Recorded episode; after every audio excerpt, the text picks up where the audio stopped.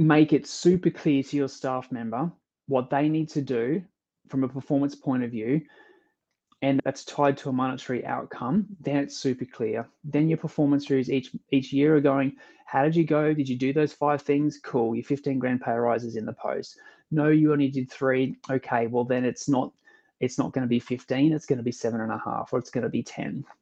Then it's very, very clear what they're being measured against. So that is how you run the pay, pay review process. Alrighty, team. Today I want to talk to you about the pay review process and sort of what to do and how to run a really effective pay review and, and really staff and performance review process. So fresh off a training call with our boardroom clients today, obviously, you know, we're into July, so that it's quite topical at the moment. Like staff are kind of wanting to and starting to expect that, you know, pay reviews, performance reviews and all sort of stuff are starting to happen in the new financial year. Obviously it's completely up to you and how you run your business and when you when you do these types of things but typically most businesses do this sort of thing in july because it's new financial year new budgets have been set etc etc the the question from one of our amazing boardroomers is around how do you how do you run how do you run the process properly to mm.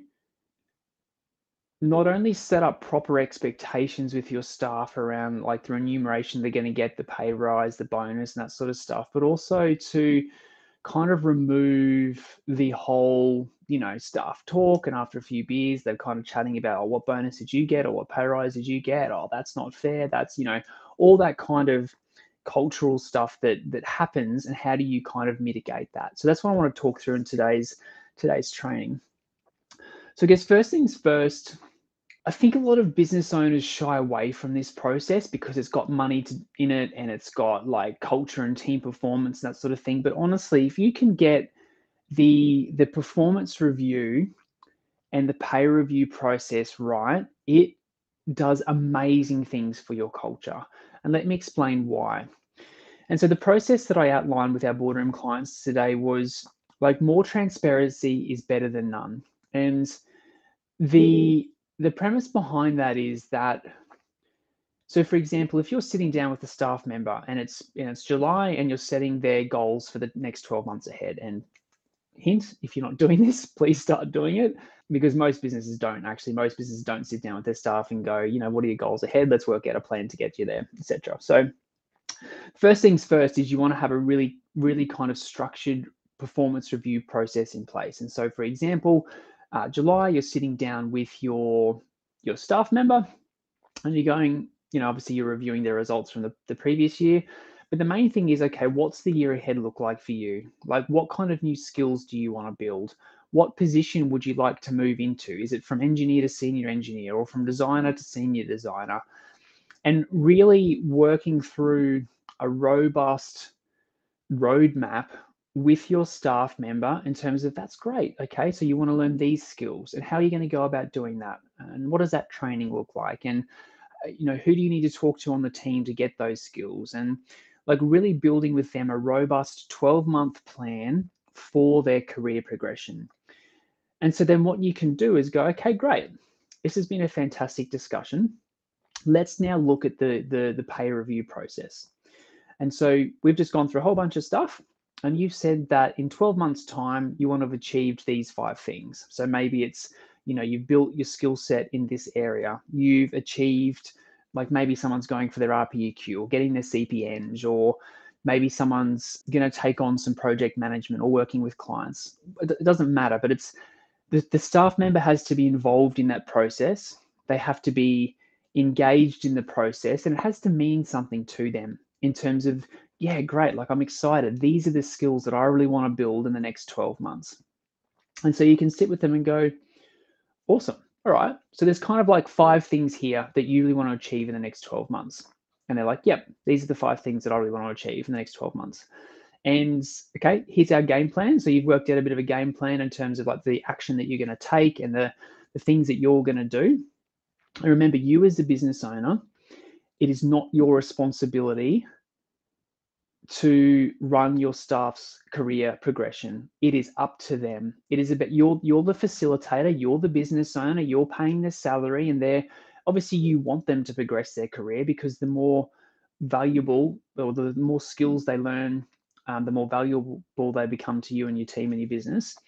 But it's up to them. They have to have that want and that desire and that drive to go, yeah, they're the five things that I want to achieve. This is my game plan. I've broken it down into quarters. These are the things that I'm going to do to get there. They have to own it. You can't keep pushing it. They have to be proactive and, and push that themselves. So then you can go, that's awesome. I love that. So based on what what level you're at in the business now, and these five things or these 10 things that you're going to achieve in the next 12 months, I'd be really happy to offer you a 10 grand pay rise or a 20 grand pay rise. If you achieve those five things, you would go from 120k a year to 130k a year. Does that sound reasonable to you? So this is the transparent part of the process. See, a lot of people they get they get to the pay review process or the pay review time, and they're like, I don't know how I got a five grand pay rise, and why did I get five grand, and Brad over there got fifteen, and he's rubbish at his job. Like this is the transparent piece that most business owners get wrong, which is tie the stuff that they're excited to to a monetary outcome. So, okay, if you do those five things, I'm very happy to contribute an extra 15 grand in pay rise. Does that sound okay?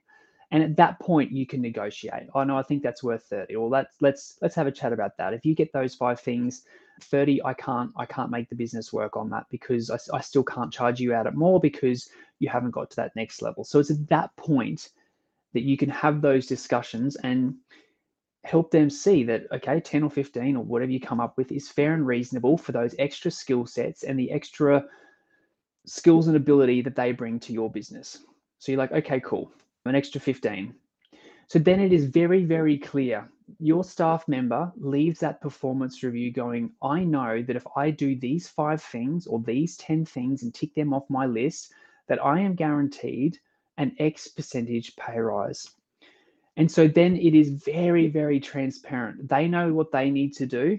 You know what you need to do. It's a very, very transparent process. And so I find the more that you can talk to your staff about that and get them involved and get them engaged in the process, the more it's very, like when it comes to performance reviews, it's just basically, how did you go? Side note, do not catch up with your staff once a year. That is awful. So you should be booking in at least so six monthly reviews on how they're going. Quarterly is better. And then I encourage all of my clients to do what's called six six weekly, just one-to-one catch-ups. Walk and talk, let's grab a coffee, let's walk around the block for 20 minutes or 30 minutes, catch up, see how you're going. So six weekly kind of walk and talks with a coffee. Quarterly catch-ups is best. Six monthlies okay, because that way that you're you're fostering them to kind of continue their learning and development. Once a year is just woeful. You shouldn't be catching up with your staff once a year. And that's why we talk about rungs in the business. As your business grows, you want to empower people in team leadership roles to be then running the performance reviews with the staff. You shouldn't be running the performance reviews with 40 of your staff. You should be running 40 performance reviews with the, the five or six team leaders that you have, and then those team leaders are responsible for the performance reviews. And yes, those team leaders, as your business grows, should be responsible for sitting down with your staff and going, if you can achieve X, Y, and Z, then yes, you're going to get this pay rise. Obviously, they have to talk to you before they go into those those meetings, and that sort of stuff. That's a that's a different discussion. So if you can really make it super clear to your staff member what they need to do from a performance point of view and that's tied to that's tied to a monetary outcome then it's super clear then your performance reviews each each year are going how did you go did you do those five things cool your 15 grand pay rises in the post no you only did three okay well then it's not it's not going to be 15 it's going to be seven and a half or it's going to be 10 then it's very very clear what they're being measured against so that is how you run the pay, pay review process more transparency is better than less and make sure that your staff are super clear on what they need to do to get the pay rise that they want. And that way it's completely on to them. Well, you didn't do those five things, so I'm sorry I can't give you that pay rise. So then it's on to them. Make them accountable, but you have to set up the container and the space for them to be accountable within. So, team, I hope this helped. If you want to keep doing this journey on your own, we have heaps of free resources for you to keep building your business on your own.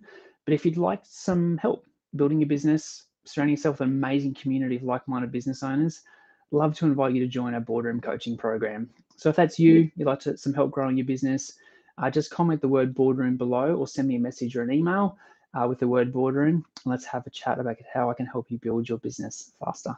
Have an awesome day. Hi there. Thanks so much for tuning in. I hope you enjoyed the episode as much as I did. Don't forget, if you'd like some help growing yourself, your team, or your business even faster, head over to my website, www.coachignite.com for more resources. Or book in a call and we'll map out a plan together for you to move forward with confidence. Don't forget also to hit the subscribe button so you get notified about future episodes. Take care, my friends, and see you again soon.